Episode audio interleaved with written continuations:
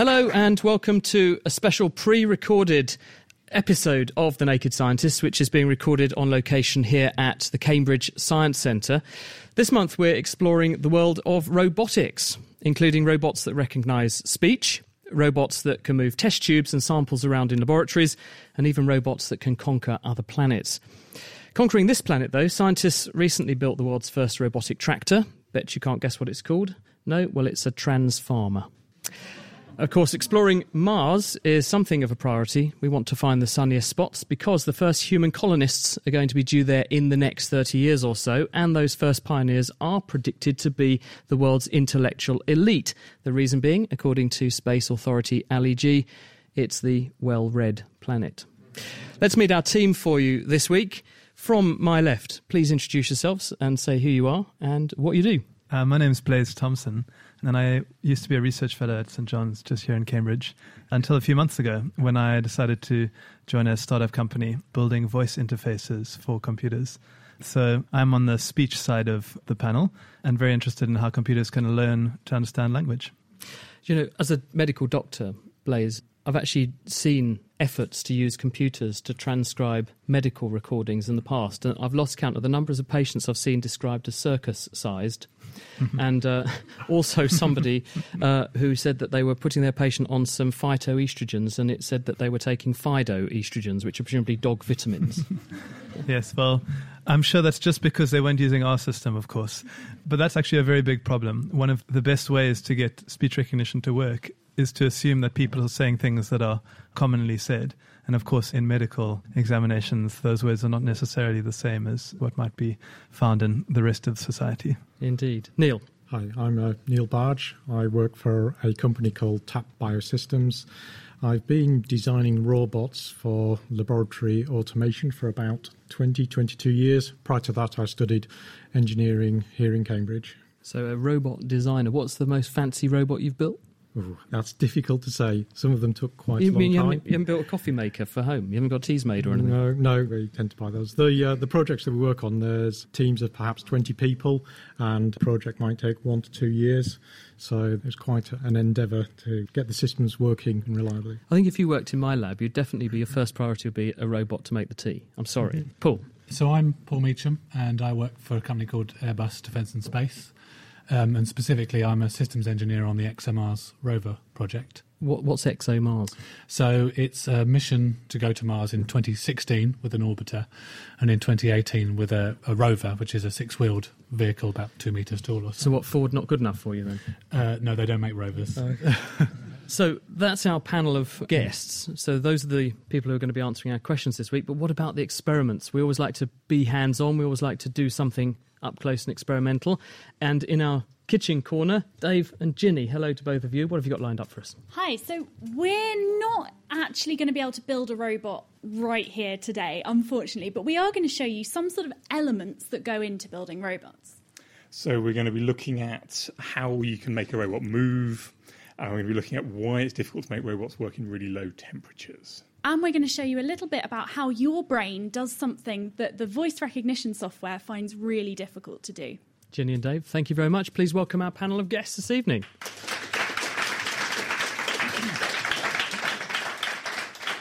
So, Blaise, let's kick off with you. So, tell us a bit about what you actually do to try and make computers understand what we say. Why is that so difficult? Well, it's difficult because there's so many ways that we uh, produce language. There's so many different accents, and there's so many ways of phrasing things. And more problematic, actually, people keep coming up with new ways. So when you think you've got everything sorted, then people start adding some slang that never got seen before. They rephrase what they were saying.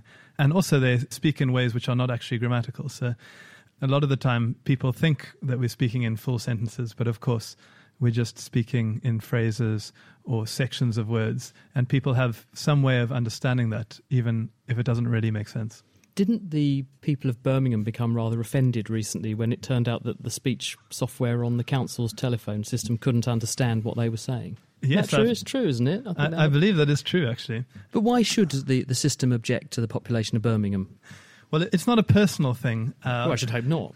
I mean, of course, there are some engineers who might have personal vendettas against the population of Birmingham. But in this case, it's probably because the computer hasn't seen any examples of people speaking in that particular way. And that particular way is possibly so different from what it has seen that it, it found it difficult to understand. So I, I suppose what you need to understand is that the way these systems understand language is that they look at examples of what they've seen before and they look at examples of how people have spoken in a database that they've seen. So they'll look through a whole collection of sounds. So, for example, we have sounds like a, b, k, etc. And each of those sounds has a different representation of a sound wave. And so when you look at the sound wave and you, you do some analysis of it, each of these different sounds has a different sound wave that comes out. And effectively, what's happening is the computer is trying to find the most likely sound wave, or the most likely sounds for a sound wave that it gets shown. And in the case of the people in your example, probably what happened was that the most likely sound waves, according to what it had seen from other people, was actually different to what the person was saying. So it doesn't have a problem with scales of people going A at the end of each line then? Well, so in principle, it wouldn't as long as it had seen examples of it. And I think that's actually true of humans as well this is actually a really good point for me to do the first little bit of my demonstration. So, what the people from Liverpool sounded like to a computer, we can't really understand. But I've got an example of something that might give you an idea of what they would have sounded like to the computer. I just have to get back to the laptop. Okay, so I want you to listen to this. Who thinks they understood that? A few people, but not everyone. Did some of you just not understand that at all? Yeah, we got quite a few people who didn't understand. So if you imagine you're a computer, that's someone from Liverpool, that's what they would have sounded like. But your brains are amazing and they can use experience and learn from it. So if I carry on playing this, please wave your arms in the air. Now, I'm going to play you the exact same thing I played you before again, but hopefully this time you should understand it. Please wave your arms in the air. Did everyone understand it the second time? So that's something called sine wave speech. It's just been put through a sort of scrambling program to make it sound weird. And to start with, your brain doesn't know what to do with it. It's never heard those kind of noises before. I think I found it sounded a bit kind of like bird song, but I wasn't really sure what was going on. But once you know that it's speech and you know what it should say, your brain can unscramble it and it can figure out what it's saying. And actually, now you've heard one example of sine wave speech, you should be able to hear almost anything said in sine wave speech. So I've got an example of me saying something different. If you understood that, can you do what it says? Thank you very much. so once you've had an example of sine wave speech to use, you can understand other sine wave speech. And that, I believe, is what you're trying to train your computers to do. Exactly. So computers are exactly like that. The more examples they see of someone speaking, the better they are at understanding. And probably what happened in that particular case is that they hadn't seen enough examples of people from that area. And if they had done, then they would be able to learn. There was one bit of medical transcription I saw, and the doctor had, had actually said into one of these speech interpretation things, mm-hmm. I would partially halve the narcotics. And the computer translated it as, I would prescribe parties and halve the narcotics. so it must be quite difficult when you've got words which some people tend to link words together, others speak with their mm. words very clearly separated.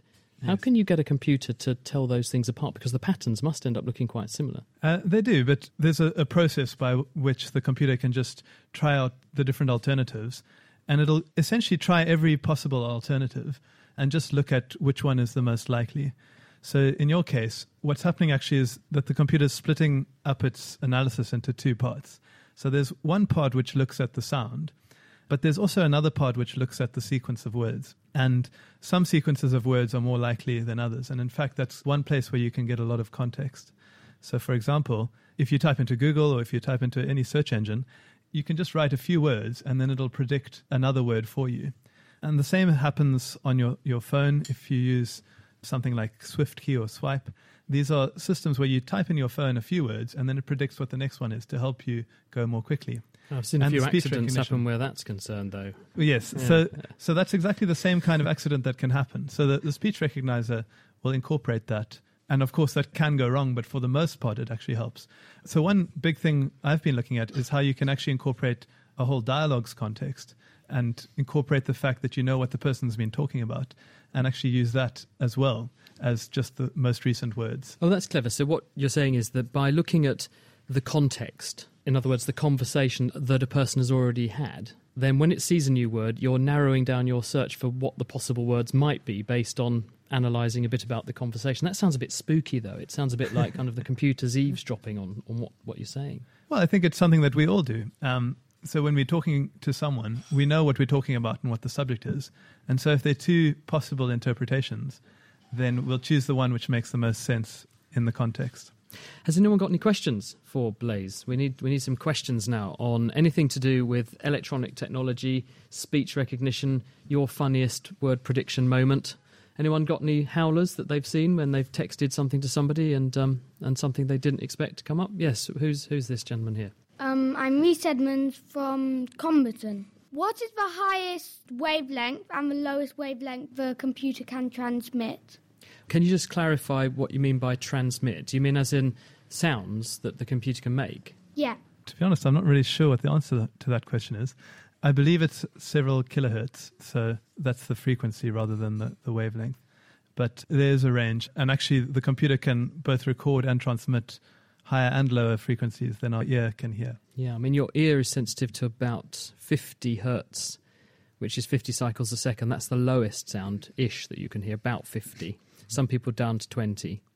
And it's as high as 20,000 hertz when you're very young. And most people in this room who are a bit older will stop hearing sounds above 15,000 hertz. And in fact, people know that young people can hear some of these sounds better than older people, and they're using them as a form of repellent for young people. And there is, in fact, a shop. Uh, is it in Wales, Ginny? Do you remember this? and they actually had a problem with youths loitering outside, so they installed this buzzing system that bleeps at about 18 to 20,000 hertz, and they can hear it, and it's enormously annoying. but the adults don't get deterred from going in and buying their paper because they can't hear it. But then the teenagers got their own back because they started using it as their ringtone. Because then when their phone went off in class, the teacher couldn't hear it going off, but they knew it was. So they got their own back. How's that for ingenuity? Next question. Who else has got a question? Hello, I'm uh, Mark from Cambridge. Uh, I was just wondering what's the limiting factor at the moment on the sort of processing of speech? Is it our understanding of how speech works, or are we waiting for processor power to increase? I'd say it's it's more of an understanding thing. So we already have quite a lot of processing power. So actually, I'd say there are two big things. One is collecting examples of people speaking, so that we call that data, a big data source. And a big reason for big companies being much better at speech recognition is because they have a lot more of this data. The actual processing power is, is not such a big problem at the moment. It's very easy for us to get a large collection of servers together, computers together, to do the processing. So there is quite a lot more to do on the understanding of, of how to build better speech recognizers. And even that's been developing quite dramatically in the last few years. In the last 10 years or so, these systems have become really a lot more usable. I've been quite impressed though because I've rung up a number of industries that have automatic telephone answering systems, mm-hmm. and whilst I find them infuriating, they do work really rather well. And they say, "Tell me in a few words what your call is about," and you might say, "My broadband doesn't work," and then it says, "Are you calling me about your broadband?" And you say, "Yes," and it's well, it's very tempting to be incredibly sarcastic, isn't it? Does it understand sarcasm? Does that wash? If you go, "No, I'm not," will it nonetheless still put you through to the broadband person? I think it probably depends on how the person's designed it, but in most cases not. So actually, this is another another thing we've been looking at is trying to get computers to learn as well as the the analysis of the words, um, the meanings of, of sentences. And a big thing for that is trying to work out whether you've done something right or wrong. And what we're doing is getting the computer to to try out different strategies of what it might do. So, for example, in your case, you might try out and say, "I think you wanted broadband," and then see if the person did and then get the computer to learn by itself what these things mean. And for that, it's very important to see if you did the right thing or if you did the wrong thing, because that can inform you about how you should change your strategy in future. And actually, a pretty good signal for that, for example, is whether people swear at the system. Um, and, and generally, that means that you've done something wrong. Um, but actually, to, to check if you've done something right is a, a lot more difficult, actually. Do you remember that Microsoft paperclip that used to pop up. do, do you remember that Microsoft paperclip? Who here found that bloody annoying? Do you Definitely. know, I saw a gag someone had done once, and they were so fed up with it. They, they'd written this sort of thing saying, I've decided to kill myself and whatever, and then the paperclip pops up and said, This looks like you're writing a suicide note. Would you like some help with that? Are you, are you able to do emotion? It's not something that I've looked at, and in fact, generally people have started looking at this, but it's actually very difficult, and partly because it's very difficult even for humans to decide what their emotion is just from uh, listening to someone. So if you get two or three people, and all of them listen to the same segment of audio, some will say that the person is very angry, others will say they have no emotion, and others will say that they're happy. And actually, the, the agreement amongst humans is very low, around 60%. So it makes it very difficult for computers then to learn. And of course, their, their agreement is even lower. Any other questions coming in so far? There's uh, one gentleman at the back. Good evening, I'm Carlo for Cambridge. I would like to know whether there is any language which is easier to be understood to computers, or they are more or less all the same.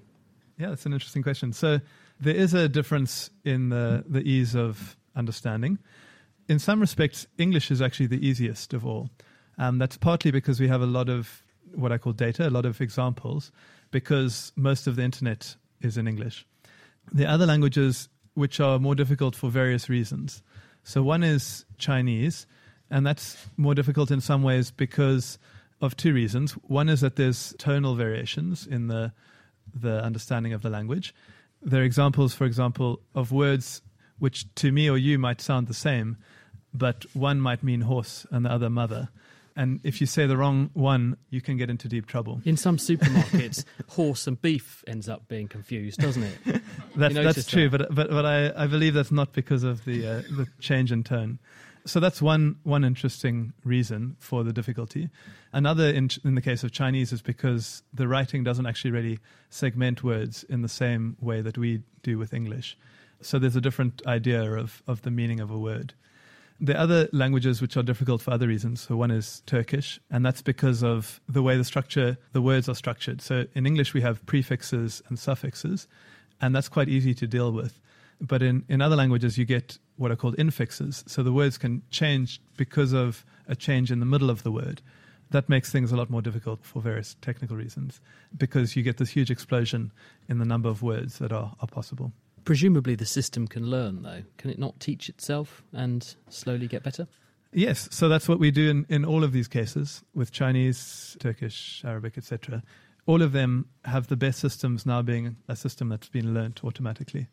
But it becomes more difficult when you have a very large explosion in the number of words or when you start having to add extra things that affect the meaning. It, it's obvious that if you want to make someone understand, you just speak loudly and clearly in English, don't you? Any other questions? Hi, this is Fergal from Cambridge. I'm wondering uh, how the speech recognition works in general. Is it more by pattern matching, or does it break all sounds down into the basic elements, um, wavelength, frequency, amplitude, and what other similar parameters make for different sounds and different accents and, and tones? So, so what happens is it it takes the sound wave and then it breaks it up into a sequence of what we call features. So these are a bit like what you call amplitude and so on. So they're actually they're slightly different, but effectively the idea is the same. And then what it does is it tries to find a sequence of sounds, which we call phones. So these are what are things like ah, ah, a, a, b, etc. So there's a collection which pretty much define all the sounds that we can produce as humans, a subset of which is used in English and then it tries to find the most likely sequence of these phones given the, the example of speech that it's been given. And the way it decides if something's likely is it looks at the distribution or the patterns that you would usually get for that sound of these features. So things like the amplitude.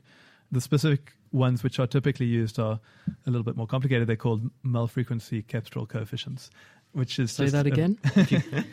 so Mel frequency cepstral coefficients, also perceptual linear prediction. How does that go down at parties? Um, it usually kills off all conversation, to be honest, which is which is why I usually try to leave it for as long as possible before bringing that in. Any other questions? Hi, Jenny from Cambridge. I was just wondering if the video phones were developed more, would that help, especially with emotion? So, would you be able to match image with sound and you'd be able to tell by someone's face their emotion more? Uh, yes. So, video gives a, a lot of help for emotion detection. It actually helps with a few other things as well. So, you wouldn't think it's a, a problem, but actually, one of the most difficult things to decide is when a computer should talk and when, when it thinks you're talking. Because if there's noise in the environment, then it's it's very difficult to know when the person stopped talking and when, when they're carrying on talking. And people pause, and it's it's never quite clear whether the computer should start talking now or not. And even people struggle with this because people, you know, will interject and fight about who's talking. So if you have a video, it's much easier because you can actually, as well as listening to the audio, you can look at their lips and see whether they're still planning to speak. You can look at their face, and that, that gives some indication also of, of whether they're planning to speak. So video does help for more things than just the emotion. It also helps for other things, for what we call turn taking. Can you also use facial expression to work out what someone might be trying to say? Because there's this famous McGurk effect, isn't there, Ginny, where, where actually if you show someone mouthing a word one way but play them a different sound, the person who's listening can get confused and hear a very different thing. Yeah, exactly. We very much use the shapes being made by the face to help us work out what someone's saying, particularly in noisy environments. So if you see someone going, making the kind of face they'd make when they make a ba sound, and you hear something that's a bit kind of, it could be a ba, it could be a ma, you'd assume that it's a ba because of what you can see them doing. So we definitely use that. So I would have thought that that would be helpful for the computer mm-hmm. as well, at least for some of those sounds. Probably, yeah. I have to work on that mm-hmm. one. Ladies and gentlemen, Blaise Thomson from Vocal IQ. You're listening to The Naked Scientists with Chris Smith and with Ginny Smith and Dave Ansell, and our guest panel at the Cambridge Science Centre this month, where we're discussing robotics, are Blaise Thomson from Vocal IQ, Neil Bargh from TapBio, and also Paul Meacham, who's from Airbus, formerly known as Astrium. We'll be hearing from him in a little bit when he'll be telling us how they're designing robots to explore Mars. But Neil, you make robots to work in the laboratory. So tell us about them. What do you what do you actually do? Our systems do all kinds of different processes in laboratories. We've been making systems for about 20 years, doing processing bottles or flasks like these. These are called T-flasks. They hold about 600 millilitres of liquid, it's about a pint. And you um, put beer in them then? Is that what you're doing? We've had ideas of such things. Do fermentation? We do, yes, yeah. we do. And these are used to grow cells in all kinds of cells, animal cells, uh, maybe insect cells. And the reason that that's done is to help with pharmaceutical research. Now, all around the world, there are thousands of biologists, and part of their job is to look after their cells. So, once every few days, they'll need to get their collection of these flasks, take them out of an incubator, unscrew the caps, empty the contents of the liquid in there, basically give their cells some more food. The cells grow in the flask and eventually the cells run out of space. So then you have to take the cells out of the flask, put them into a new flask to give them some more space to grow, keep them happy. Now, the cells grow at a certain rate and sometimes they need to be like fed and watered at the weekend so people have to then work the weekend to keep looking after their cells that's what graduate students are for isn't it um, it is exactly, and um, but once people mature and get older, they don't like spending their weekends going into the lab to do these jobs, and that's where some of our systems come in. That our systems can automate the whole process so that scientists can actually use their time more valuably rather than doing the jobs of unscrewing caps and pouring and pipetting liquids. Isn't it true though that um, the volumes of, of liquids that we're testing in laboratories for many of the modern tests, like DNA tests and things, are really really, really small, and we're doing many, many hundreds of test tubes all in a row, all at once. And humans are not terribly good at remembering where they got to, and um, you might make a mistake on the 89th tube. And the thing, was it the 88th yeah. or the 89th? I better start um, again. And isn't yeah. a robot better at that? Very much so. Many years ago, yeah, people used to do all of their work in test tubes. And as time progressed, we ended up with things like this. This is a plate with 1,536 wells in it, and each well is about a millimetre square and about five millimetres deep. And to access that, you need some small pipette tips. So in this box, there are 384 pipette tips. So we make systems that can pipette 384 samples at a time from plates like this into other plates like that for performing experiments en masse. Any questions so far about how we can build robots to speed up research in the laboratory? Well, I've got one on the email from Steve Lamble who says, Why is this technology not used in Amazon warehouses? This was something that was big in the news recently that we're still asking humans to run around with trolleys to pick things up. Sounds like the kind of thing, I mean, on a bigger scale, but similar to what you're talking about. Uh, yes, and actually, I'm surprised that they wouldn't use automated systems in the Amazon warehouse because many warehousing systems are automated we made a system for uh, the UK Biobank, which is for storage of biological samples. They're stored at minus 80 degrees. There's potentially millions of samples. The robot's actually working at about minus 20 degrees, but that's an example of a, an automated warehousing system. So, unlike the employees at Amazon who were complaining last year about conditions, robots don't complain. I suppose that's one big bonus, isn't it? Indeed, they can work 24 hours a day, seven days a week without stopping. They need some maintenance, but yeah, it's one of the benefits of automation is that uh, they can work around the clock. Is part of the reason why that's going to be very difficult because there's lots of different objects in the warehouse. And you're saying that robots are not that good at dealing with new and unexpected situations? It's certainly a significant factor. Whenever we are looking at a new application, we try and standardize the things that need to be handled and handled as few different components as possible, and even try and design the things that we need to handle to make them suitable for robotic application.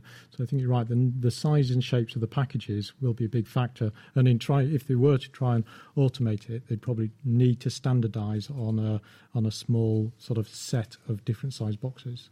So, do people come to you and say, "This is our laboratory. We want you to design a, a, robot that will do things in our laboratory," or do you make systems and then people buy them and design their lab around your system? It's a bit of both. Quite often, we would, you know, we're looking to develop new systems, so we talk to people and say, "What is it that you do in your working life, and uh, where are the real problems? Where do you spend all of your time?" And so, having those discussions, we identify that people spend a lot of their time doing fairly mundane tasks. And we think, well, if we can help with that task, is that worthwhile? And in some of the applications, like the automation of cell culture, there's a variety of benefits. So it's not just about, say, a labour saving action. When humans perform an operation, there's always some variability from one person to the next person, or what happens on Friday afternoon is often different to what happens on Monday morning. As a robot will perform the same task pretty much identically every time it performs it. So then you get more consistency of how the cells are actually growing in the flask robots also don't introduce contamination. So that's quite a problem when you're trying to do cell culture, making sure everything stays sterile. There's bacteria everywhere. It's very easy to contaminate samples, but robots but, aren't um, inherently contaminated. Can't your robots catch computer viruses? Um, we try to avoid that. What, what, yeah. do, what sort of software do they run on then? How do you program them? There's a variety of different software packages at different levels. So usually with, uh, the, there's a system PC that's running Windows. Oh no! Yeah. and that then would talk to say the the ARM that's got its own controller in that's sort of coordinating the manipulation of each of its joints yep. to move the pieces around. What about actually making those movements though? Because I have a hand, and the most powerful feature of my hand is the fact that I can make my thumb meet the ends of each of my digits. Is yeah. that something that's very easy to replicate? Not at all. I think generally, as humans, we underestimate how amazingly sophisticated our bodies are. So, when you uh, grab something with your hand, you've got an amazing sense of touch in all of your fingers, and that feedback with your eyes means that uh, you can look at an object and pick it up, and you don't even think about it. Whereas with a robotic system, and a robotic system that doesn't have a lot of sensory feedback, we might not know that if we picked up a bottle and it had a missing cap, we might not know that. And then we try to process that, and things would go wrong. So we do have to have a certain amount of sensors on the system, but relatively, most robot grippers are pretty clumsy compared to our hands. Any questions first before we? We've just got one question here. Um, my name's Jack, and I'm from Comberton. How much would it cost to like make and design one of these robots? It depends on the uh, sophistication of the system, but usually it's millions of pounds of development effort. How much pocket money do you get? it, it depends on how many chores he does. You need a robot for that. Hi, my name's Bee and I'm from Cambridge. I was wondering to what level can these systems be used for pattern recognition within the lab environment? So, currently, as you explained, they're doing some mechanical tasks, but when it gets to sort of, say, analyzing 900 different samples, they might provide a sort of speed of processing that is much quicker and help narrow down the amount of samples that, say, people working in the labs would have to, you know, take further. Yes, so I think that's um, probably more related to, uh, say, a vision system and analysis of, say, a photograph. So as an example, it might be trying to recognize cancerous cells from non cancerous cells, and that might be a very good application for helping that kind of activity in a lab.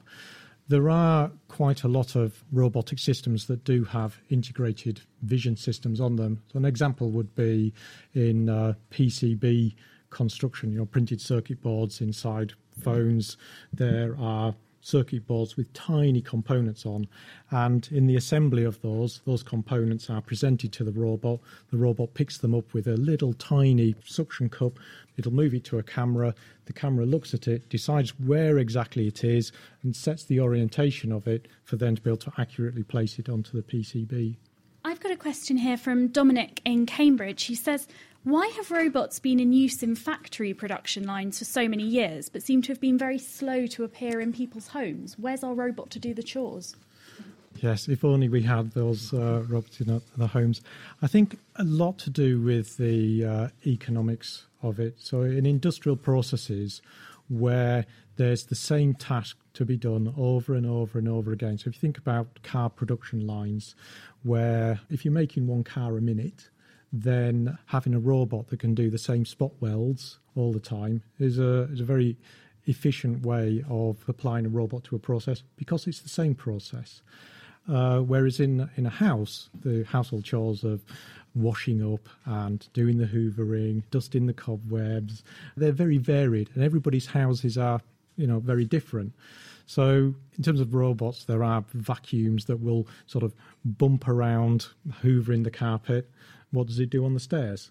They, they defeated the Daleks famously, didn't they? the stairs. I tell you what, we do want. We want an ironing robot. That's what we eh? want. A robot that do ironing. No, but then then there's other solutions. It would be much better to have clothes that don't need ironing. So that would be, say, an engineer's approach to solving the problem. Have Have you and Blaise got together to see if uh, his speech recognition could be plumbed into your robot, so that you could actually end up yeah. with a robot that would do as you told it? No, we haven't, but it would be very useful because sometimes in developing systems, you can see something bad is going to occur, and if only you could shout, "Stop, Stop now!" can you list one such example? Yeah, well, these uh, these flasks they're uh, quite brittle material, and sometimes in developing the systems, you leave a flask in a place where it shouldn't be. The robot, the system knows where everything is, but if you open an incubator door and you decide to start moving flask from one, you take a flask out, have a look at it, and that's very interesting, and put it back. If the system doesn't know that, it can quite easily just smash one of these flasks completely inside another flask. So basically, got one flask right inside another.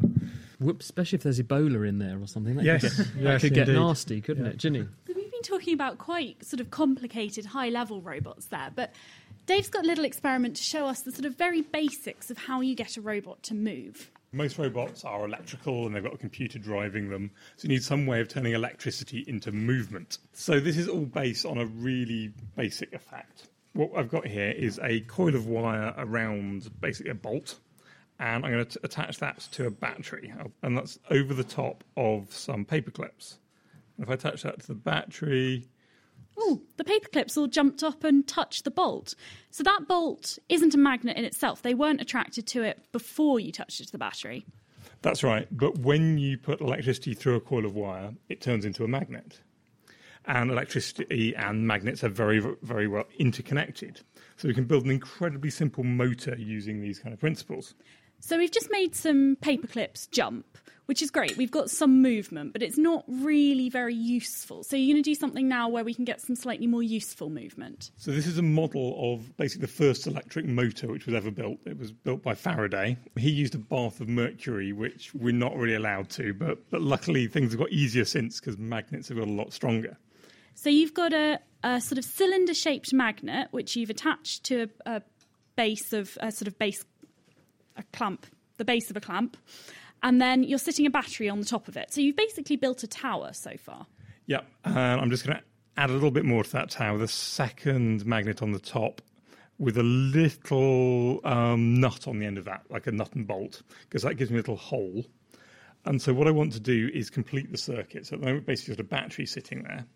And if I put a piece of wire between the top of the battery and the magnet at the bottom, So that's a beautiful spiraled piece of wire. It looks a little bit like a Christmas decoration. You've sort of put it so that it's wrapping round the battery with one end sitting on the top in the nut. Oh, and it started to spin. Can everyone see that? Brilliant. So what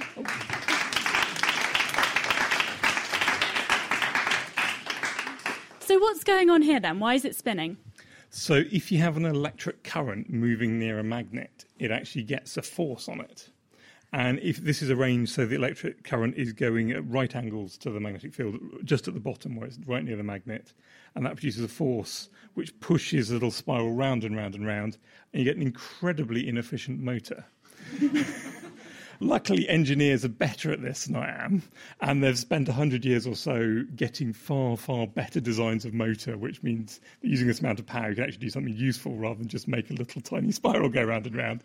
But it's all based on similar effects with magnetic fields applying forces to wires with um, electric current running through them, and you can make things go round and drive your, uh, your robots So will that just keep going now? until the battery goes flat or the wire bends, which it does occasionally. it does get quite warm after a while, which means I should probably stop it before it gets too hot. Dave Ansell and Ginny Smith, thank you very much. And, and before them, uh, Neil Bargh from TapBio in Cambridge. You're listening to a special edition of The Naked Scientists, recorded here at the Cambridge Science Centre with me, Chris Smith, and also with Ginny Smith and Dave Ansell. We're talking robotics, and uh, our guests are Blaise Thomson. He's from Vocal IQ, which is a local startup which are specialising in speech recognition technology. Also, Neil Bargh, who's from TapBio outside Cambridge. They make robots for laboratories. And Paul Meacham, who we're going to chat with now, is from Airbus, which was formerly known as Astrium. And you have the amazing party conversation, a starter, of being able to say that you make rovers for faraway planets. Uh, yes, although it tends to be the social equivalent of Marmite, I tend to find. Either it starts conversation or, or kills it dead. So we have a, a six-wheel vehicle, which we refer to as a Mars rover, that's going to Mars in 2018. The goal of the mission is to look for signs of life outside our planet. So, whereas previous rovers, and they've primarily been American, this is the first European one, have looked for the conditions for life and things like that. We are looking for life directly. And what are the hallmarks of life that you'll be looking for? Well, it's a little bit difficult to say because when you try and characterize life, you find it's actually very, very hard. So, essentially, we have an organic molecule detector that looks for very simple molecular structures. Um, and we also have a drill on the front of the rover that allows us to take samples from two meters So below like the surface. Black and Decker. Uh, it's, it's actually more akin to an oil rig, actually, in the way it works. It has um, a single drill piece and extension rods that rotate into place to make a drill that is, is two meters long. And then the, the drill piece uh, can has like a camera shutter in the bottom of it that can push the sample in and bring it back up to be analysed by the organic molecule analyzer. How big is this rover? So it's sort of a medium-sized Mars rover, if there's such a thing. Um, it's about two meters tall from the base of the wheels to the top of the mast, and about 1.6 meters long. So it's a, it's a reasonably sizable beast, and, and that means it can travel over most of the terrain we expect it to encounter. There seems to be a sort of vogue for describing your rover in relation to a vehicle here on Earth. Mm. Curiosity famously dubbed the size of a Mini Cooper. So, how big is your one then? How big is it? Um, well, we're not quite that big. Um, I guess we're sort of the size of Reliant Robin? I, I was thinking more like uh, one of those, you know, the, those big lawnmowers that you sit around and drive around on. It's kind of that sort of size, I think. So, how far down the, the development process are you?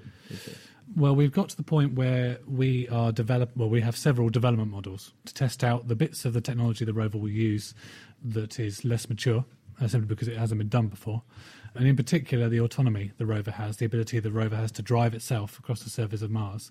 Uh, we have several prototype rovers that allow us to demonstrate that and practice it and see what works, see what doesn't.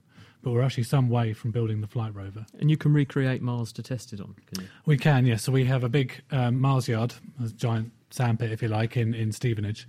And the rover essentially practices in there. It drives over rocks, it sees how it handles slopes. And uh, our prototypes are, are deliberately developed such that they are the same weight on Earth as the real one is on Mars. So they behave in the same way as, as the real one will do when it gets to Mars, where the gravity is much lower. And therefore, we can write all our clever software to control it, knowing it'll work on the flight rover when we get there. Is the temperature on Mars at night time not close to minus 100, though? Uh, it can be slightly lower than that, yes. I mean, daytime temperatures are around 0 to 10 degrees, which electronics typically like. But nighttime temperatures, as you say, can drop to minus 130, and they drop off very quickly because the Martian atmosphere is very thin and it just doesn't have the same heat retention capability that the Earth does. But is it not quite good to have cold temperatures for electronics because doesn't the electrical resistance drop when it's nice and cold? It can do, but the real problem is that essentially when you get to the you know, sort of below minus minus 100, you're starting to see your circuit boards is freezing, solder's going to start to break, um, even the circuit board will break in, in two, and so that means that it's now dead and you've got no way of repairing it. So we have to avoid low temperatures as, as much as possible.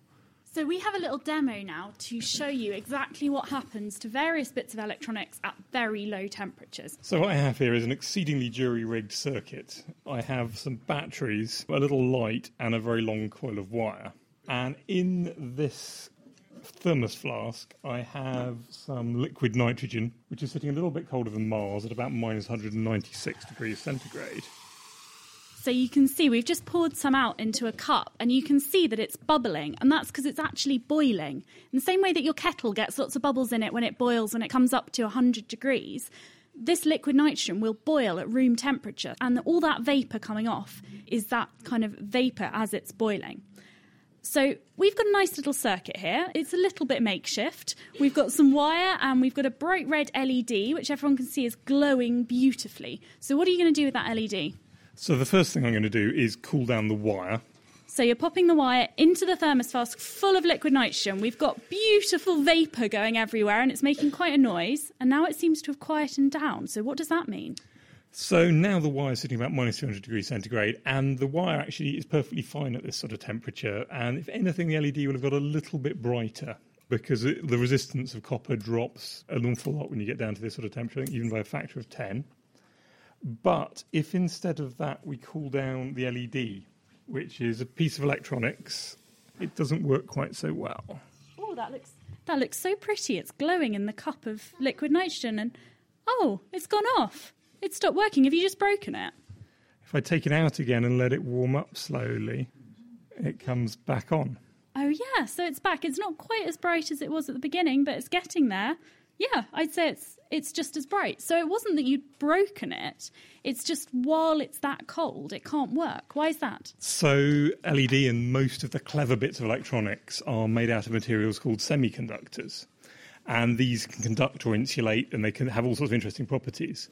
But in order to work, they need a bit of heat to kind of give the electrons a bit of a kick and let them move around. But as you cool them down, the electrons kind of gets locked up and can't flow as an electric current and they basically just stop working. So if you get a piece of electronics cold enough, it just doesn't work. So something to avoid on Mars, I guess. Yeah, definitely. Yes. So we have to manufacture the environment that the electronics sit in to be much closer to where the electronics do like to operate. So somewhere between minus 40 and, and 10 degrees centigrade. And the way we do that is we put all the electronics in a central core structure, which we refer to as the bathtub. And the bathtub essentially has the space equivalent of double glazing. So it has an inner skin and then a cold gas trap between that, that layer and the outer skin. And just like double glazing, it stops the heat from escaping um, and creates a, a, thermal barrier. So you can control the temperature of the inside of that bathtub to whatever you like, typically somewhere between minus 40 and 10 degrees. Where does the power come from? Well, all, all our power comes from uh, the solar panels that sit on top of the bathtub and essentially seal it. Uh, that's our primary power source when we're on Mars. We have a battery as well that charges up in the day to keep the rover alive at night. But in essence, yes, we are completely environmentally friendly and solar powered. And these solar panels, Hmm. how long will they keep the rover running for? It's an interesting question because one of the big issues with using solar panels on Mars is they eventually get covered in dust, and it's very, very difficult to get that dust off once it's landed on the solar panel. And essentially, your efficiency, the amount of power you're generating from that solar panel, drops off over the, the mission. You need a Um, robot to clean them. Well, almost, but then that can get a little bit difficult because you end up scratching the glass because the, the solar panel is covered in glass, um, and then you have permanent damage, and then you will never generate enough power again. So it, it is a problem, and we oversize the solar panel to compensate for a bit of that. But fortunately, dust storms, uh, which can envelop the whole planet on Mars, are seasonal. They tend to happen from the autumn equinox round to the spring equinox. And so it makes sense that our mission lands at the spring equinox, just after the, the dust storm season has finished. And then our nominal mission should be completed by the time it starts again. Questions from the audience. Who would like to ask about building a robot to explore another planet? Hi, it's uh, Mark from Cambridge. I was just wondering, given that what can go wrong will go wrong, Mhm. and that Mars is a long way away, do you tend to over engineer the systems to try and ensure that they don't break, or does the, the rover have some ability of repairing itself at all? Certainly, we do over engineer it a little bit to guarantee that it's going to work over its uh, nominal mission. But in fact, the main way we uh, avoid problems is to carry two of everything. We have a prime and redundant equivalent of every single unit on the rover. So we have two computers, two power distribution units, two sets of sensors, and so on and so on. So uh, essentially, if one breaks, you switch on to the, the B side, if you like, and, and use that instead, and they both work exactly the same way. Have you got any spare tyres? Well, actually, we don't use tyres because uh, they are made of rubber and we can't take organics to Mars if we're looking for life. So we actually make the, the wheels of the rover out of metal and they are um, sort of like a spring in a wheel. They compress slightly to allow us to climb over rocks and, and grip properly. How do you actually control and, and steer the rover around on Mars? Well, because Mars is so far away, and in the worst case, there's a 20 minute time delay, it's not practical to drive the rover by remote control.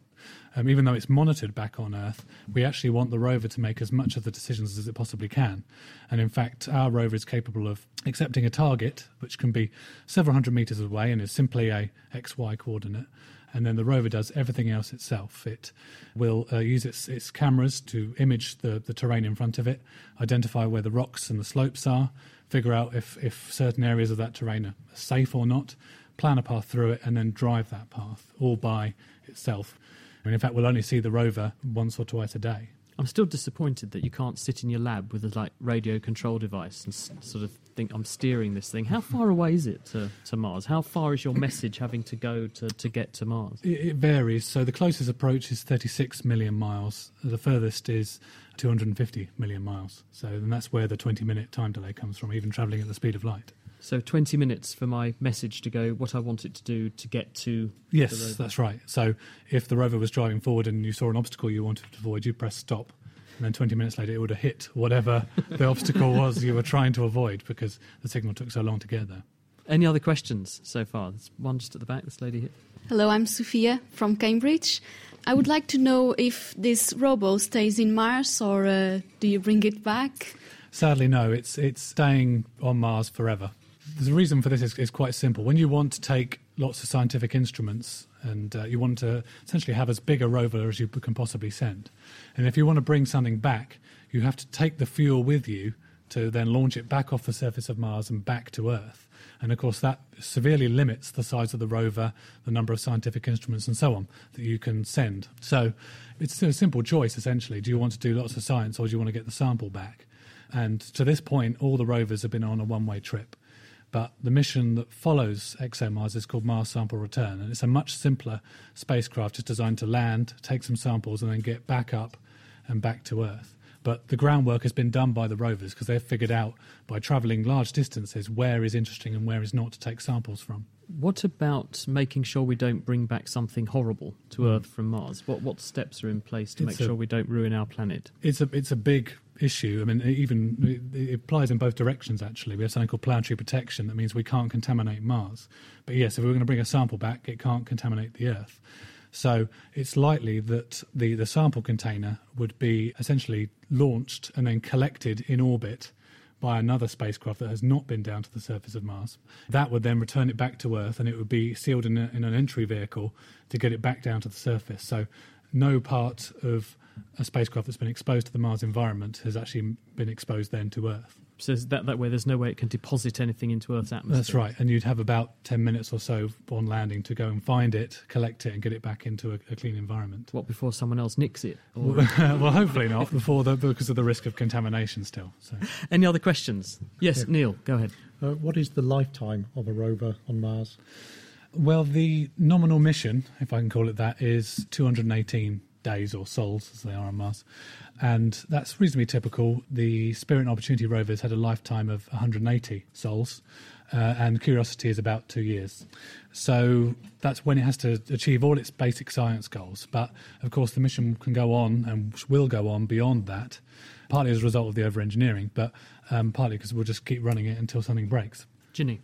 Steve on Facebook wants to know we've got driverless trains, and, and you were talking about a sort of driverless rover. So, when are we going to have driverless cars? And would we really trust them? Can we be sure that they'd actually be safe? That's an interesting question. I mean, we are starting to make steps to that. I mean, Google have a car that can do some degree of, of, of driving by itself. Um, it's probably only ever going to work if all the cars are driverless, because then there's less unpredictability. Certainly, but I mean, certain features of it are appearing in cars these days, like l- lane control. So if you start to go outside of your lane, it'll vibrate to let you know that's happening. So some features will come into our cars, but I think we're some way from all of us driving cars that are au- autonomous. Any other questions from you guys out there? One at the back, just over here. So this is Reese Edmonds from Comberton. Uh, how long roughly will a rover be out on the surface of Mars per day? Well, certainly at night we don't go anywhere. Uh, the rover is parked up at night uh, because of the temperature drop, um, just to keep the rover alive. But in the day, it rather depends on, on, on whether we're at the science site or not. So we might be drilling holes, we might be uh, doing analysis, that sort of thing. But if it's a driving day, um, we expect to travel about 70 metres, and that's all being done autonomously. And over that 218 days, we'll be doing about four kilometres or so. So um, obviously we're not driving every day, but uh, that's that's typically what we have to design for. When will this actually blast off heading for Mars? Uh, we're due for launch in 2018, and uh, the launch date is quite specific because um, you can't just go to Mars whenever you like. We have to wait for the planets to be in the correct alignment relative to each other, such that by the time you blast off and get to Mars orbit, Mars is, is there. So that only happens every two and a bit years, and that's why the first part of the mission goes in 2016 and the rover goes in 2018 because they have to wait for the next uh, opportunity. Now, Curiosity came down in this incredible way where they, they actually had a platform that had thrusters that Hmm. stopped the rover above the surface and then winched it down onto the surface of Mars. I mean, it was incredibly elegant. Hmm. How are you going to land? Not not like Beagle. Uh, no, hopefully not. Um, but uh, we'll also be using power descent because that's really the, the standard for the for rovers of this size. Partly because you want to have a nice gentle landing, but partly because you want to target the rover very very carefully. Now we have a, a reasonable idea of where we want to take samples. The rover has to be able to be directed to that place and, and can't just bounce around for, for miles. So um, we essentially have a landing platform that has rocket motors in it, but the difference is we're sat on top of it, not being winched down from it, um, and we land the whole thing. Because the difference between us and the Curiosity mission is that we have uh, instruments and so on on the actual landing platform, so we want to land them both in the same place, so we get uh, consistent data. I'm Kate from Cambridge. I've got a question. How would the Mars rover have done on Robot Wars? And does the panel think that more kids would get into robotics if uh, the BBC brought it back? Or how else should kids get into robotics? I don't think our rover would fare very well because it's very, very slow. There are rather different constraints when you're 250 million miles away. Um, so actually, we would be severely outclassed, I think, on the Robot Wars arena. But yes, you're absolutely right. I mean, that, that sort of thing is a, is a great inspiration for young people to go and, and, and explore, you know, engineering, software. Uh, uh, something like a rover has so many different aspects of engineering that it's actually quite a good way to explore lots of different areas. Um, Neil, do you think one of your arms would do quite well? Would it be able to sort of punch people? Well, in Robot Wars. In Robot Wars, yeah. yeah, quite possibly. I think it would do quite well. I always uh, pipette the pipette yeah. the opposition to death. Yeah, uh, when I was younger, I quite fancied uh, entering the competition. Maybe I'm not too old. Now, I've got a sort of more general question for all of you, I guess. Is Maybelline at Mabel Bark on Twitter wants to know could we power robots on something other than, well, I guess we use electricity, and could we use something like food to power robots? Well, I, I can start by saying something which is quite important for planetary exploration of the future, particularly when we go so far away from, you know, outside the orbit of Mars, where solar power is starting to become not a viable source. And it may even be applicable for a human mission particularly with regards to getting something back without having to take lots of fuel with you. You could do that.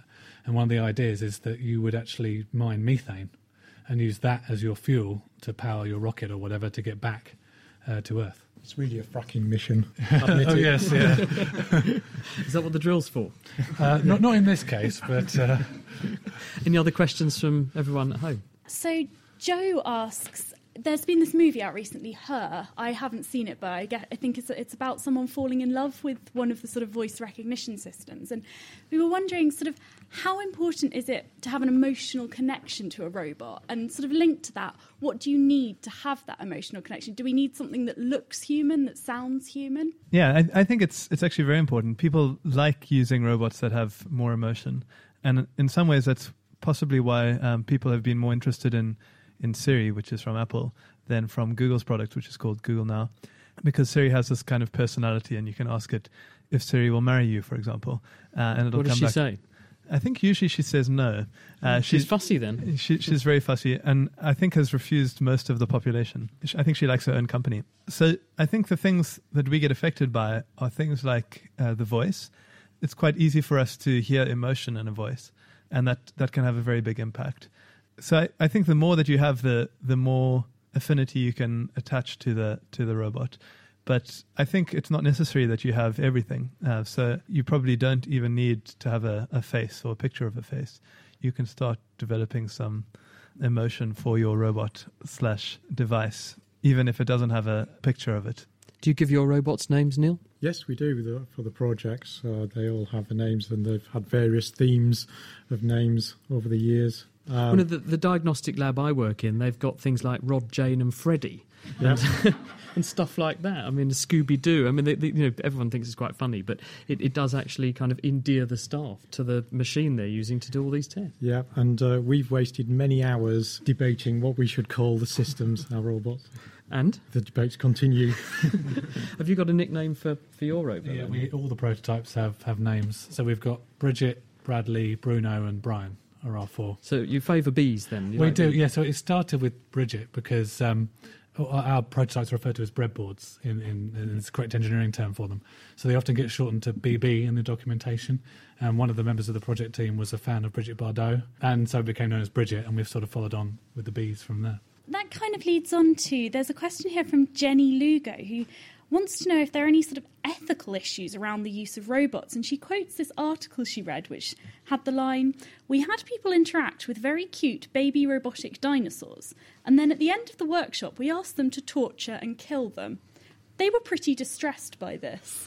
I'm not so surprised. Does, does naming your robots and sort of giving them a personality then mean you, you're going to be sad when they break, or are you going to miss your robot that doesn't come back from Mars? Well, yeah, I, I guess so. There's a very um, sad cartoon that does its rounds on the internet of Spirit, asking whether it can come home or not. But uh, yeah, I, I, I, like it gives them a bit of a personality, and and, and they do have personalities, and it, yeah, as I say, it probably makes us care for them. I think the Chinese lander that was exploring the moon mm. across the Christmas period developed a problem and it sent back a message and it said my masters can't manage to shut me down in time for the cold weather that's coming so i might not wake up again in the morning goodbye yes. and it, and it did it got it got virally tweeted around the world because I think everyone felt very attached to this to this machine. Mm-hmm. Do people get attached to your lab machines? I think attached is a strong word, but but yeah, if you've been working on a uh, on a system on a robot for a year and you know it's a prototype and at some point it's going to go in the skip, then you think you put so much effort into making something, and then um, once it's served its purpose, to throw it away. That's sometimes tough. Well, we must leave it there. It remains for me to say a very big thank you to our panellists, and I hope you'll join me in thanking Blaise Thomson from Vocal IQ, Neil Bargh from TapBio in Cambridge, and also Paul Meacham from Airbus, and our kitchen scientists, Ginny Smith and Dave Ansell. Thank you very much.